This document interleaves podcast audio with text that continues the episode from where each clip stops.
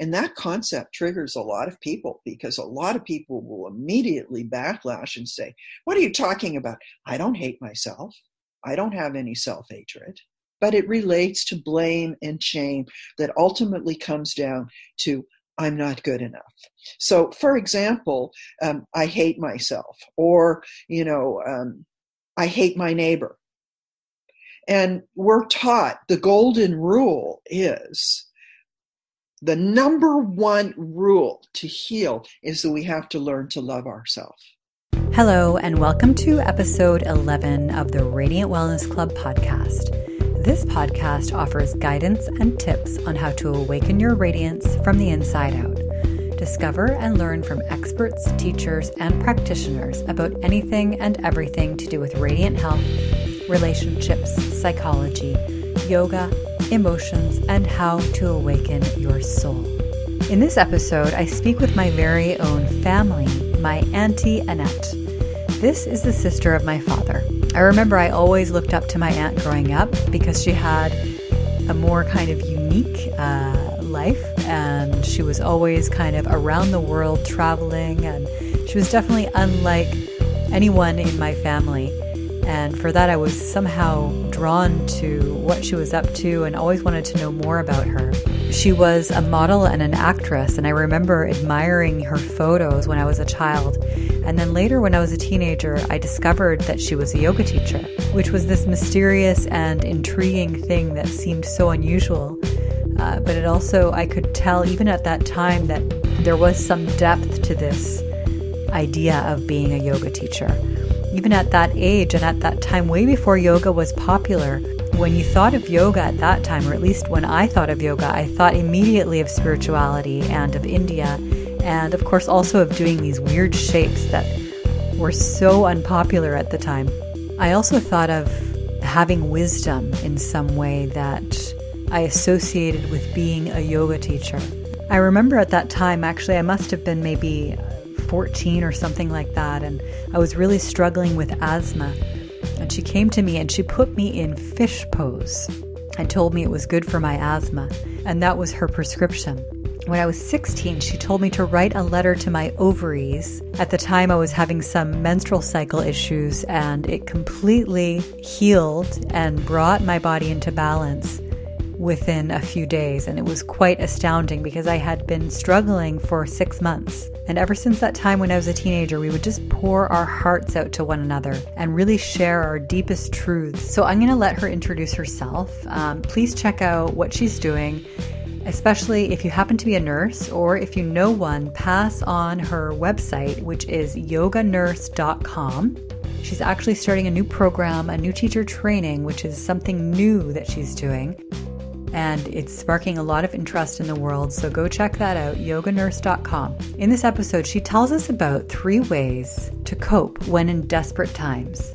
So, when you're feeling lost or sad or frustrated or anxious or heartbroken or desperately anything, Take into consideration these strategies. Maybe even just one of them will resonate with you, and let them guide you so that you can steer yourself into a different direction. Here is my conversation with my yogini, Auntie Annette. For me, you've always been my go to person who has um, been able to really get to the heart of any matter and any difficult moment or um, moment where I was really struggling in life. You're you're that person that I call. And you are a person who is capable of giving so much wisdom. And so I'm really looking forward to all of your wisdom bombs. And so today we're going to be talking about three ways to cope when you're in desperate straits.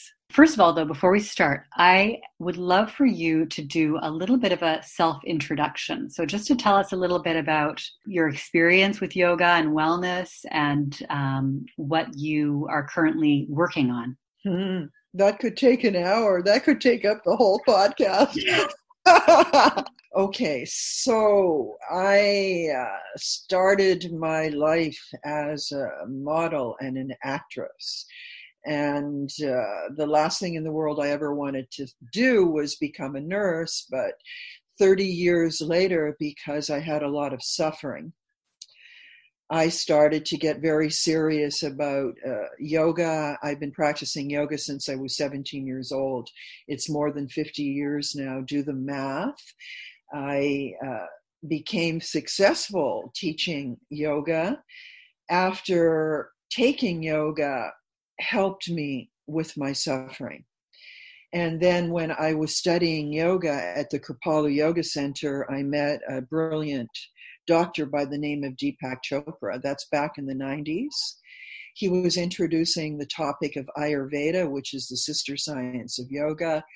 He absolutely blew my mind, Rochelle, and I was determined to become a student. I wanted to become a student of Ayurveda. I wanted to become a serious student of yoga. I wanted to become a healer. And so I went on to study with Deepak Chopra. I became a certified Ayurvedic educator. And when I was studying with him, I met all these doctors and nurses, and I started to have all of these fantasies and talk to these nurses. And I thought to myself, oh my God, these nurses. If I was a nurse and a yoga teacher, I would be able to really reach a, a massive population. Anyway, fast forward, within two years, at the age of 51, which is insane, I uh, went on, I graduated with honors. I became a registered nurse. I have been practicing nursing and teaching yoga for almost uh, 30 years. That's insane. And I am the founder of the Yoga Nurse Model of Care, which is the union of the ancient wisdom of yoga with the science of modern nursing. And I have been uh, doing trainings and teachings to thousands of nurses, certifications, online e courses, trademarked the name Yoga Nurse in 2006, and have been going strong with the Yoga Nurse model of care for 14 years. And that wraps up my intro. Is that okay? That's perfect. And I remember being at your graduation when you graduated as a nurse. Oh my God, right. I have pictures. Aw. Okay, so exactly as you said, you've been helping thousands of people, and I know that a lot of people look up to you because I've spoken to lots of people that have known you, and I know that you're a wisdom source and teacher for many people. And so, what would you say, just to kind of dive right into it, because this time, as we all know, is a difficult time or a you could say, a desperate time for many people. Especially, it depends on where you live. But I, you live in the states, and I know that the, in the states, it's it's definitely a tough go right now for a lot of people. Um, and so, can you give us some guidance or some tips or some tools to utilize during this difficult time? Mm-hmm. Yeah, difficult time.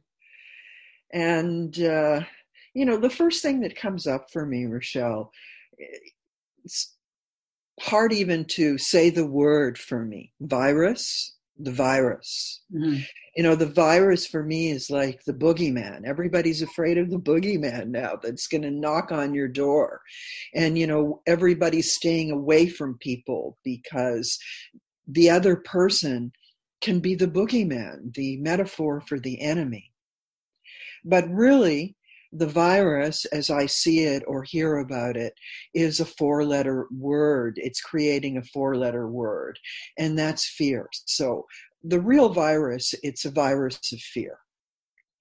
And uh, before I go into the strategies or the ways, I just want to uh, expand on the topic of the virus of fear. Is that okay with you? Absolutely. Yeah. Okay. So the virus, and because I have a science background and I have been practicing, uh, just actually retired from working at the hospital, at my local hospital, one of my duties was an infection control. I was an infection control nurse.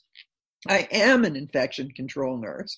So I work with all of the sources still on the Centers of Disease Control on viruses. And we know that the world is trying to come up with um, a solution. So when I think about a virus and I add it to my training in consciousness, so we take science and then we take spirituality and quantum physics, as I understand it, everything has consciousness. Everything that is in this so called world or virtual world or so called reality has consciousness. We have consciousness. We're conscious thinking beings.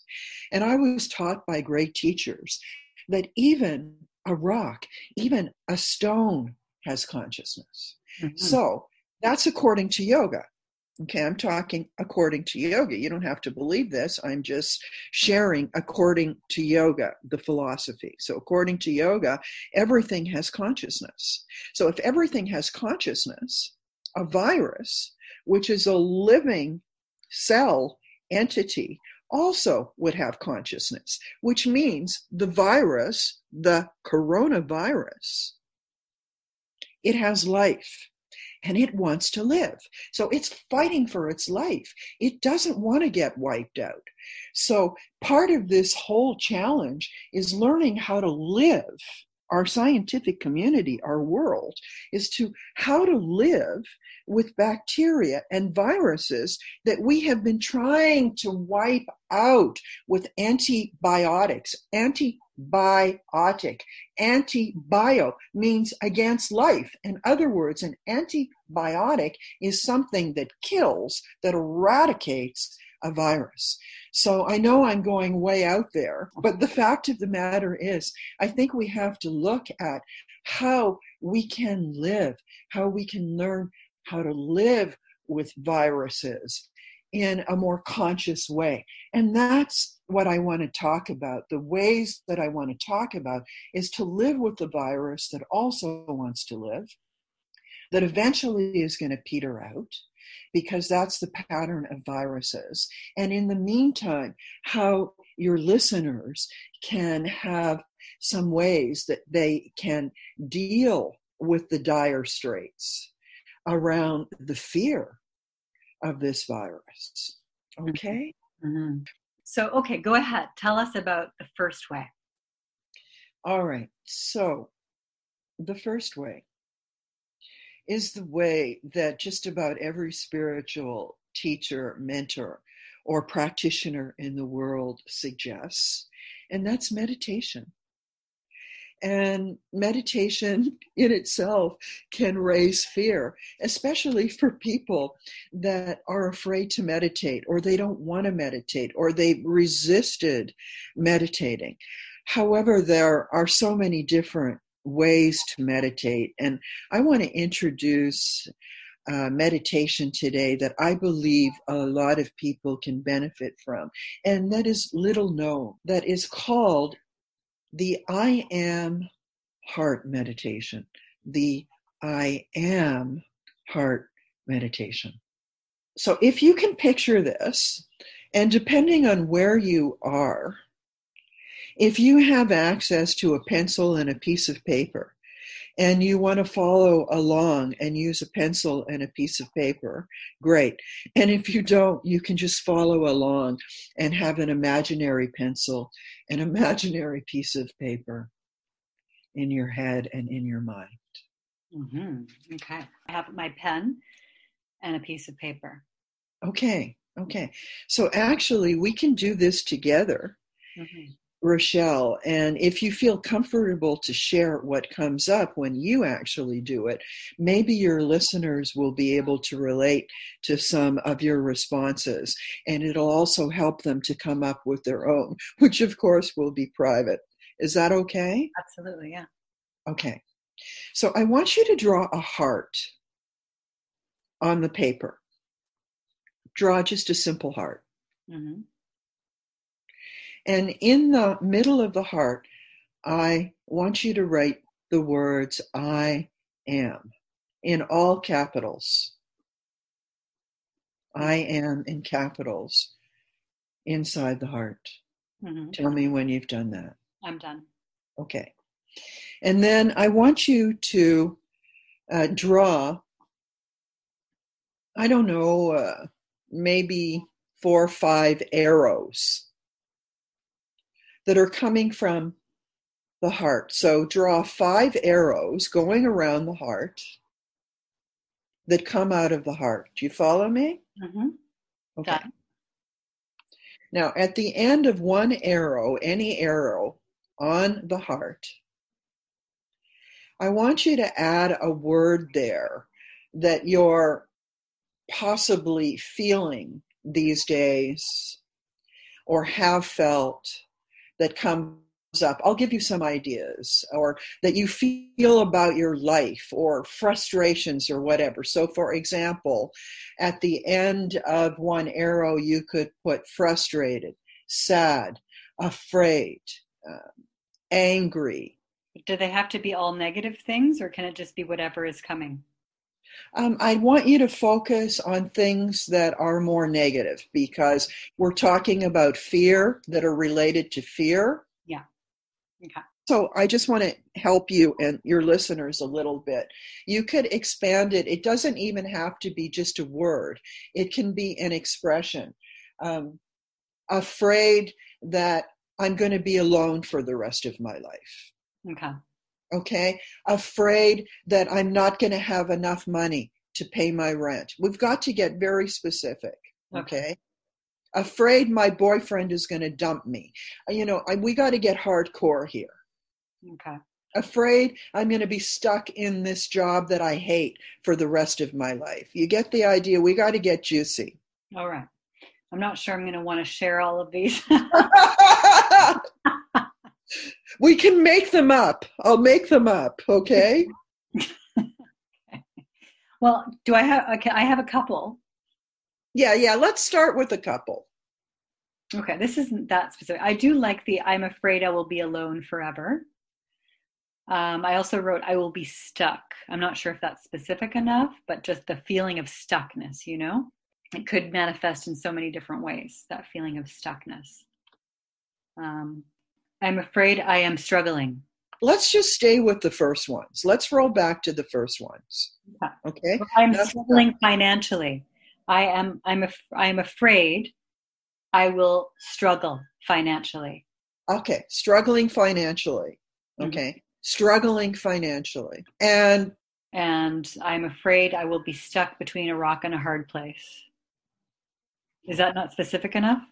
No, because you know, what does that mean? So then I'm stuck between a rock and a hard place, which means that I really maybe want to move from where I'm living right now, but I won't be able to because I'm stuck here because I can't afford to move where I really want to. Then that's specific. But stuck between a rock and a hard place doesn't give me anything emotional that I can relate to about your situation. Does does that make sense? Mm-hmm. So yeah, what's at the end of the arrow? We want it to be as specific as possible. Okay. So should we start with I'm afraid I will be alone and I am afraid I will be I will struggle financially? Yeah. Okay. Yeah. Okay. So let's just pick up those two arrows, Rochelle. I'm afraid that I'm going to be alone, or I'm afraid that I'm going to struggle financially. Okay? Mm-hmm. So, and in the I am heart meditation, what we want to do right now, I'd like you to remove or scratch out what is on the end of those arrows. Remove them. Okay. Strike through or whatever. And I want you to just focus on what is in the heart, just on the I am. I am. I am. Just for a few moments. Your listeners can do that with me. Even if they haven't done the exercise,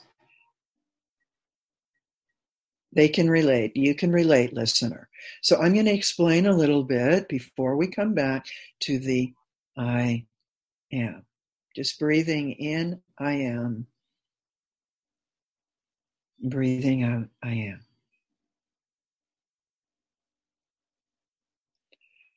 So now, the rationale for why this I am meditation can be helpful is that we want to focus strictly on the heart, the heart of I am, which is where there is peace. The I am that I am, the great I am that I am, versus the thinking and the conjecture, which is attached to the I am. So, for example, I am afraid that whatever I am afraid of, afraid of this, afraid of that, afraid that I'm going to be stuck, afraid that I'm going to be alone, afraid that I'm not going to have enough money, afraid that I'm going to struggle, afraid that I'm going to be stuck, you know, in this dead end job, afraid that I'm going to be stuck with this husband, afraid that I'm going to be stuck in the thinking that I'm not good enough. Because the underlying, most common thought, according to the great teachers and mentors and Louise Hay, and philosophers and psychologists, whether they're spiritual or they're scientific, is that people are afraid ultimately that they're not good enough, that self hatred is the underlying. But bottom line, it's all afraid that I'm not good enough. Afraid of this, afraid of that, that I am afraid. The point I'm making is, is that we cut like a knife we cut everything that starts to come up in the thinking mind after the two words, I am. Mm-hmm. Mm-hmm. For me, it's very powerful. For me, I can definitely tune into that. Also, in Kundalini Yoga, they have this I am meditation. Um, and I know that who's the teacher? Remind me of the name of this Indian teacher that you normally study or that you um, Self inquiry, Ramana Maharshi. He also teaches this, right? Correct. That is the meditation in the practice of yoga called self inquiry, which is one of the most challenging meditations. However, it's also one of the most powerful, as you just felt, Rochelle, the I am. So we just keep coming back to the I am. So, in other words, in another simple way, is instead of going out there in the story, in the fear story, we stay here, stay here in the I am, stay in the love story. And that's the practice that we're constantly catching ourselves, spinning out. And I'm the same. I do the same thing. You know, I'm practicing the lessons that I need to learn the most. But after studying a thousand and one styles of meditation, at the end of the day, for me, the I am heart meditation is the one that helps me to stay in my heart, in the heart of love versus the heart of fear. So that's the very first way or strategy, if you will, that I'm sharing with your listeners. Mm-hmm. I think it's beautiful. It's very, very powerful. So, would you say that in a mo- the moment where you're really feeling anxiety or fear, in that moment, just take a few minutes to do that? Yeah, that's all well and good if we remember to take a few minutes to do that. That's yeah, exactly. And then would you say that like I mean, I know it's all a matter of like the habitual way of thinking and if we're habitually oriented toward having fearful thoughts, it's a you know, it's almost that we need to reprogram ourselves. And so would you say that this is the kind of thing that you would need to do regularly in order to get yourself out of this habit of fearful thinking? Hell yeah. You nailed it. It's the programming. You know, we all come in with a certain program according to many teachings. I believe that. You know, that's a big point of discussion right there. But I also believe that we can change the program. And that's what all of these practices about. It's inserting a new program, just like in your computer. We're downloading a new program. We're deleting the old program that does not serve, and we're now uh, downloading a new program. We're rebooting our consciousness, we could say. Mm-hmm, mm-hmm. And is there a number of minutes that you recommend to do it? Start with one minute. I remember when I first, you know, got serious about my yoga and med- meditation and all of that. When I was 17, I didn't want to meditate. I didn't want to do that stuff. I just wanted, you know, to move my body. I didn't want to sit. But when I first realized I needed to do something else, and I saw and looked around at these people when I would go to yoga retreats, and I saw people that were around me that were my age that could sit like champions with beautiful spines for an hour, it blew my mind because there was no way I could do that. I was a fuss budget. I thought that meditation was a waste of time. I wanted to spend my time thinking about all the stuff that I was afraid of, that I was stuck in. I was so stuck in my program. But I learned from a teacher start with a minute, start with five minutes, start, just start. Mm, I love that.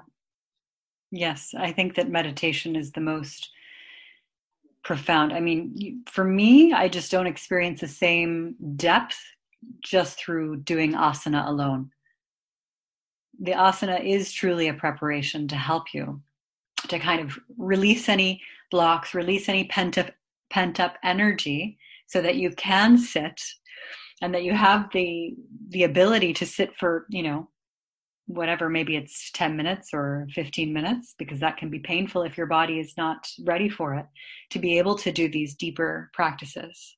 So thank you for sharing that. I love that meditation. Yeah. Yeah for sure. And also, I totally relate um, and agree that the, the asana, the postures, the poses are the preparation so that we can sit you know that is essential for many people. On the other hand depending on the audience the age of the audience the demographic um, many places where i've meditated they had chairs set up so that people were not comfortable to sit on the floor because it was agony for their back whether they were 18 or they were 80 you don't have to sit on the floor with your legs crossed to meditate right? Mm, absolutely. You could sit in your bed I do it all the time. With a couple pillows behind your back. Exactly. Mm-hmm. In fact, I do it every day. That's my number one place to meditate is in my bed. yeah. Okay. And so what is the second way that you can tell our li- my listeners about how to cope when you are in desperate straits? I'm a big big fan of Louise Hay. Have you heard of Louise Hay? Yeah, but I didn't know you were a big fan of her. So that's okay. news. Okay. Okay. Well, you know, darling, I've lived so long. I've I've had so many years under my belt that I go back a long time. So we have so many things that we can touch on, my dear Rochelle, including Louise Hay, you know, went under the radar because she's old time teacher. Mm-hmm. Louise Hay is like one of the people who was a pioneer in the self help spiritual affirmation movement. I mean, she's the queen, the original affirmation queen. Mm-hmm. And her book, You Can Heal Your Life, is one of those books that, you know, that question if you went on a desert island and you could only take one book. Mm-hmm. That would be yours? Well, it's one of them. You know, it's it's one of them. Okay. For sure. It's yeah. one of them. Okay. You know, it's hard to pin it down to one, but yeah, it would certainly be one of them. Mm, okay. And when I revisit it, which I did recently, if you know, 30, 40 years later from when I first was turned on to Louise Hay, the great news, it's better now than it was the first time around. Tell us a little bit about what's inside this book for anyone who, who's not familiar with Louise Hay. Okay, so Louise Hay is the um, author of many, many books, and also uh, she's the founder of Hay House, which is the publisher of many of the greatest self help and spiritual books in the world today. And her book, You Can Heal Your Life, was a pioneering book based on the power of affirmations and the power of positive psychology. So she really united psychology, psychological concepts um, with affirming and spiritual concepts and really actually even taking powerful prayers but making them so that the masses could relate without it sounding preachy or sounding like it was coming from a Bible for people that had psychological traumas that might have been related to a religious background. So she made a book that became mainstream, that it didn't matter what your background was. And uh, that was her power in the power of affirmations. Does that kind of Hmm. sum it up a little? So, is it also, I remember from what I know about it, for example, if you have certain pains in your body, you can, I know that she has one book, I'm not sure if it's the same book, where, for example, if you have knee pain in your right knee, that she relates it to a specific um, emotion, and then she gives you an affirmation for that specific area. Is that true? Is that You're her? exactly right, my dear Rochelle. Yeah. And it's in that book. In that book, towards the end of the book, every you know disease process that you can think of, she has an affirmation that relates to that part of the body or disease process. So, for example, resentment. Resentment's a big one. And um, according to Louise Hay, now again, this is according to Louise Hay, I'm not saying it's absolute truth. According to Louise Hay, uh, resentment relates to cancer. So, cancer, people that get cancer, according to Louise, they suffer from a tremendous amount of resentment. So, she would have an affirmation for resentment, you know, a one line about resentment. But the underlying cause of suffering according to Louise, comes back to I talked about this before. Um, in the I am meditation, I refer to it, according to Louise, is the most common complaint with the psychologist that it drills down to is I'm not good enough. That we all, most of us, mere mortals, if we really, really drill down, when we're in our truth in our phase of suffering is that I'm not good enough, I'm not lovable. And that is related to self hatred, according to Louise Hay. And that concept triggers a lot of people because a lot of people will immediately backlash and say, What are you talking about? I don't hate myself. I don't have any self hatred. Mm-hmm. But with Louise, her book goes deeper into it you know we're, we do not have time to explain all of that this is a recommendation but it relates to blame and shame that ultimately comes down to i'm not good enough. So for example um, i hate myself or you know um, i hate my neighbor. And we're taught the golden rule is the number one rule to heal is that we have to learn to love ourselves the number one rule to heal is we have to learn to love ourselves. But I ask this question, and this is part of my work because I went through this. I asked my spiritual teacher, yeah, that's all well and good, but what if I don't love myself? And what if I don't know how to love myself? Mm-hmm. Then what? I don't love myself. And guess what? Not only do I hate myself, I hate my fucking neighbor too. Now you tell me how to fix that. I hate my life. I don't have any friends. I'm alone. I'm going wild here, Rochelle, as a metaphor for how people feel and think at different times in their life. Not always, but most people have these thoughts at some point. So, how do we deal with that? We deal with that with the meditation, the I am heart meditation. That's my number one go to.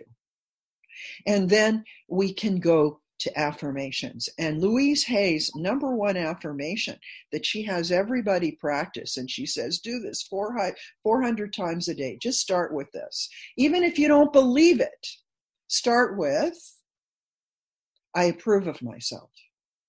I approve of myself. I approve of myself. I approve of myself. I approve of myself. I approve of myself. And you do that as often as you can, 400 times a day.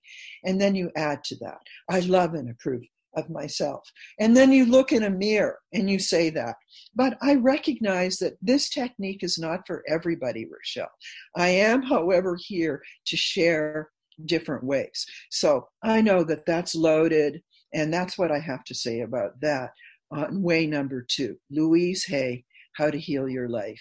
You can put that in, uh, you know, your sources with links so people can link to that. Mm-hmm. Okay, because I could definitely go deeper into that hmm. in terms of um, when you consciously say something to yourself, like "I love myself" or "I accept, I accept myself," and you say it to the conscious mind versus to the subconscious mind the effects that that has. And you know there's definitely some dispute out there that just by saying an affirmation consciously that it doesn't have as deep of an effect as feeling the feeling. So saying the words is one thing. And i know that there's two schools of thought. And i'm not saying i believe in one or the other. But for example with hypnotherapy there's this woman marissa peer and she's really into doing that repetitive i am enough i am enough and you know saying it until you're blue in the face writing it on the mirror writing it everywhere looking at yourself and saying i am enough i am enough i am enough. And then there's this other kind of school of thought that um, it's much more effective to feel the experience. So to feel what it's like to accept yourself is going to really make create that new patterning inside of yourself versus just saying the words. But again i'm not sure if i believe one or the other. I think words are powerful. And when the subconscious mind hears the conscious mind saying something it's going to it's going to receive it. So yeah i've, I've definitely played around with that myself using some affirmations. But most of the time i do it in a meditative you know experience rather than just like doing day to day things and saying things. I would do it if I was meditating or yoga nidra, and I would accompany it with some other kind of deeper experience so I can feel the words. Does that make sense? Oh, yeah. You know, Rochelle, you have a lot of knowledge and mastery in this area. That's why I brought it up. You know, you are a hypnotherapist, so you understand this. Um, and I appreciate that neither of us, you know, from the perspective of your listeners, we're not saying that this is absolute truth. We're sharing our experience. Um, of, of what is helpful and what can work. And I do agree with you that for me, the affirmations and Louise Hay is wonderful. But it's a supplement. It's like, you know, taking vitamin C as a supplement, okay, or vitamin D as a supplement. But if you really want to get to the core of the matter, you're going to go out in the sun and get the vitamin D directly from the sun. And so for me, that sun is meditation. That's going to the sun of the heart of the divine, so to speak. The sun of the heart of truth, whatever that is for you. And so for me, the I am meditation is the heart. And the affirmations are a supplement to that. Mm, I like the way you put that. And yes, I, I think that, you know, everyone is different. And what works for one person may not work for someone else. And it also can be very much based on time. You know, it's like what used to work for me doesn't work for me anymore. Or, you know, at one point I didn't like something and now it's actually working. So it's like being open to it working for someone and not putting anything down. And if it's something helpful and heals and if it's something positive, then great. You know, we can use what works for us at any given moment. But I wanted to say one more thing, which is that I wanted to share my experience um, when I first discovered, because you know, in yoga, a lot when I first was into yoga, I um, I could see that there was a lot of talking about, you know, be with what is there. And maybe that's a bit of a Buddhist perspective to be with what is there. And I had done a lot of Buddhist kind of studying and went to a Buddhist retreat. And there's this being with reality, you know, being with the suffering, being with whatever is there, and being open to whatever is there. And I had the greatest transformation when I understood that actually I can observe what's there, but then I can switch it. You know, it's like playing with the ability to shift your own emotions and not necessarily needing to be stuck in dark thoughts or dark fears and worries and observing them and being like, okay, those are there. I'm not saying that you should spiritually bypass or bypass because I do think it's important to dig into what's there, but that also we have the capacity to kind of get ourselves out of those ruts by cultivating the opposite.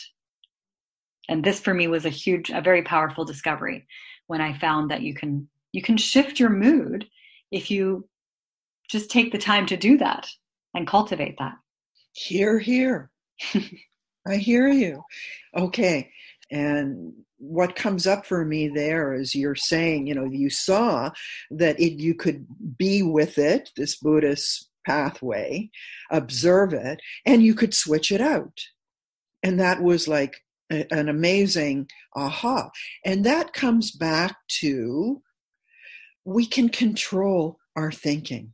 It comes back to we've been taught over and over and over.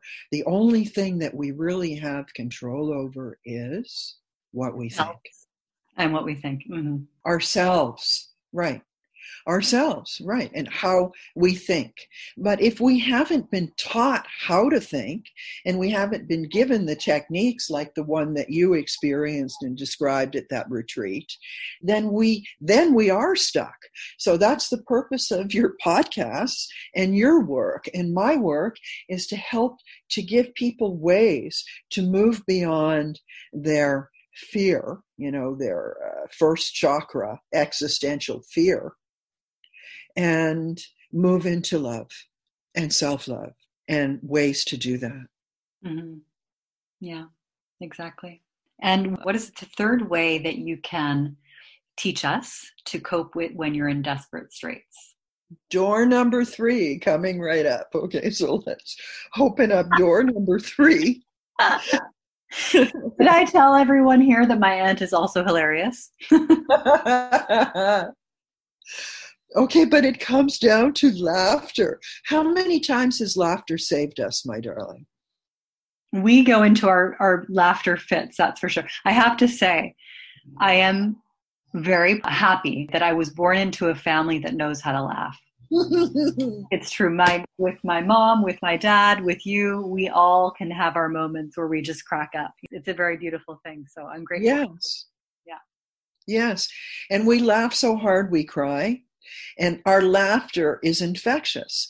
And there is a good virus, the virus of laughter. Yeah, you know, put that as a tweetable, darling, or however, you know. Let's get into a virus of laughter, which is the best medicine. Okay, so door number three. Yeah. Okay.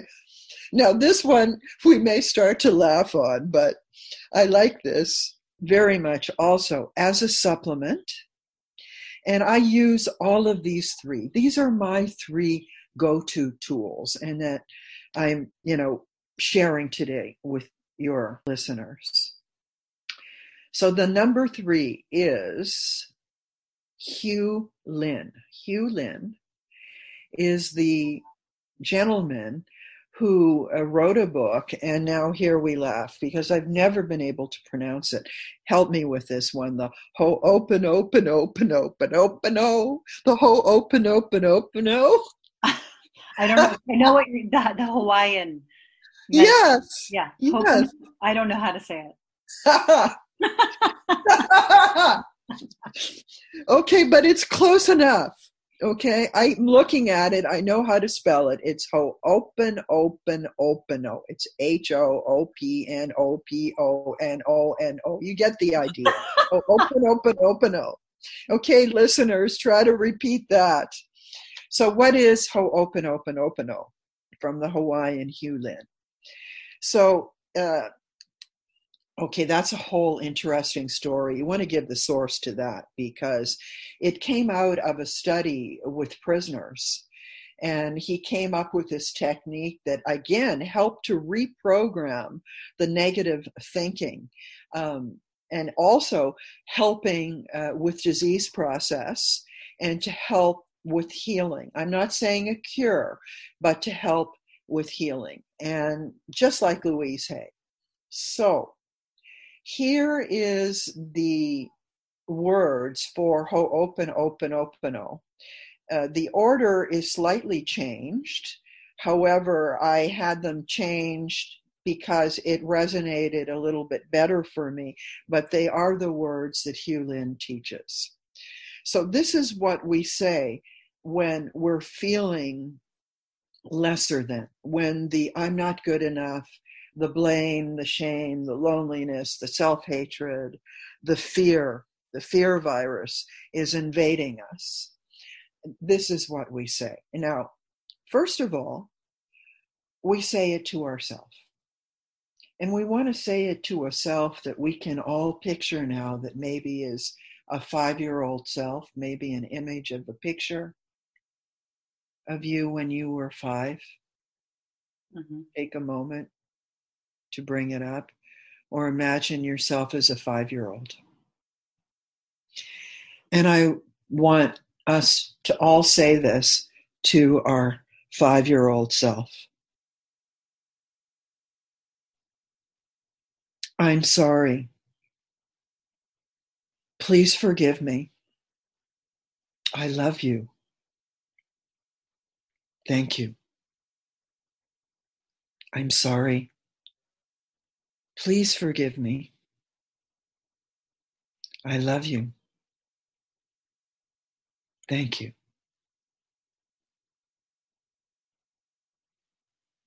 And we take a deep breath in and out on that one. And so we start with the self, because according to the experts, the problem is a lack of love. The problem is a lack of self love. We don't know how to love ourselves. Therefore, we can't extend the love to the world, to our neighbor. Love thy neighbor as thyself. So we have to come back to the self love. And maybe we have to go back to when we were little and we apologize to our little self for getting lost along the way on love and how to love. Mm-hmm. I have a question. Why do you think that so many people are so hard on themselves? Oh, darling, we need another podcast to answer that. yeah. Seriously. And I do have a reply for that immediately. But in essence, it comes down because I'm, you know, at heart, I'm a yogini, you know? I'm a yogini. I'm a practitioner of yoga. And the definition of yoga is union, to become one. And the true definition of yoga is to become one with our divinity, to become one with God. And according to yoga, the number one reason why we suffer, the answer to the questions that you just asked about the lack of love and how to love, and the shame, blame gain, and the fear, according to yoga, is our separation from God, our separation from our divinity, that that is the original sin. And the purpose of yoga is helping us to come back to realization, self realization, enlightenment. The light bulb goes on that our purpose is to realize that we are never alone that we are love because the definition of love is God. And yoga brings us into unity with God, which is the I am. I am. I am that I am. Accordingly. And I'll leave it at that. Mm-hmm. My beloved niece. Thank you so much. I know that so many people are going to get a lot out of this, and I'm very proud of you and that You're my family. And I really appreciate you coming onto this podcast. Oh, Rochelle, I love you. And this was probably the most fun I've ever had in my interviews. The Tersigni Tersigni show. Love you, love you, love you. Thank you. Thank you. That was episode 11 with my very own Auntie Annette. So remember, when you're feeling bad, however that manifests for you, you might be feeling fearful or down on yourself or anxious. I encourage you, especially if you've never done so much self investigation or self inquiry, to dig in and ask some questions. Why do I feel this way? What am I afraid of? And then you can do these three things the powerful I am meditation, releasing all the fears that you connect to yourself, and getting to the source of you at your essence, allowing all of those fears, worries, and attachments to dissolve, even if temporarily. You'll notice that you begin to soften those attachments and those associations the more you do this kind of meditation. You can use powerful affirmations to switch your thinking and maybe even dig a little bit deeper and not only say the words, but feel the feelings. Check out the show notes for the resources with Louise Hay and the beautiful Ho Oponopono, which is the Hawaiian practice of reconciliation and forgiveness. And you can use that practice to speak to your childhood self. There's one more thing I'd like to add, which is my go to quick switch, which is the practice of gratitude.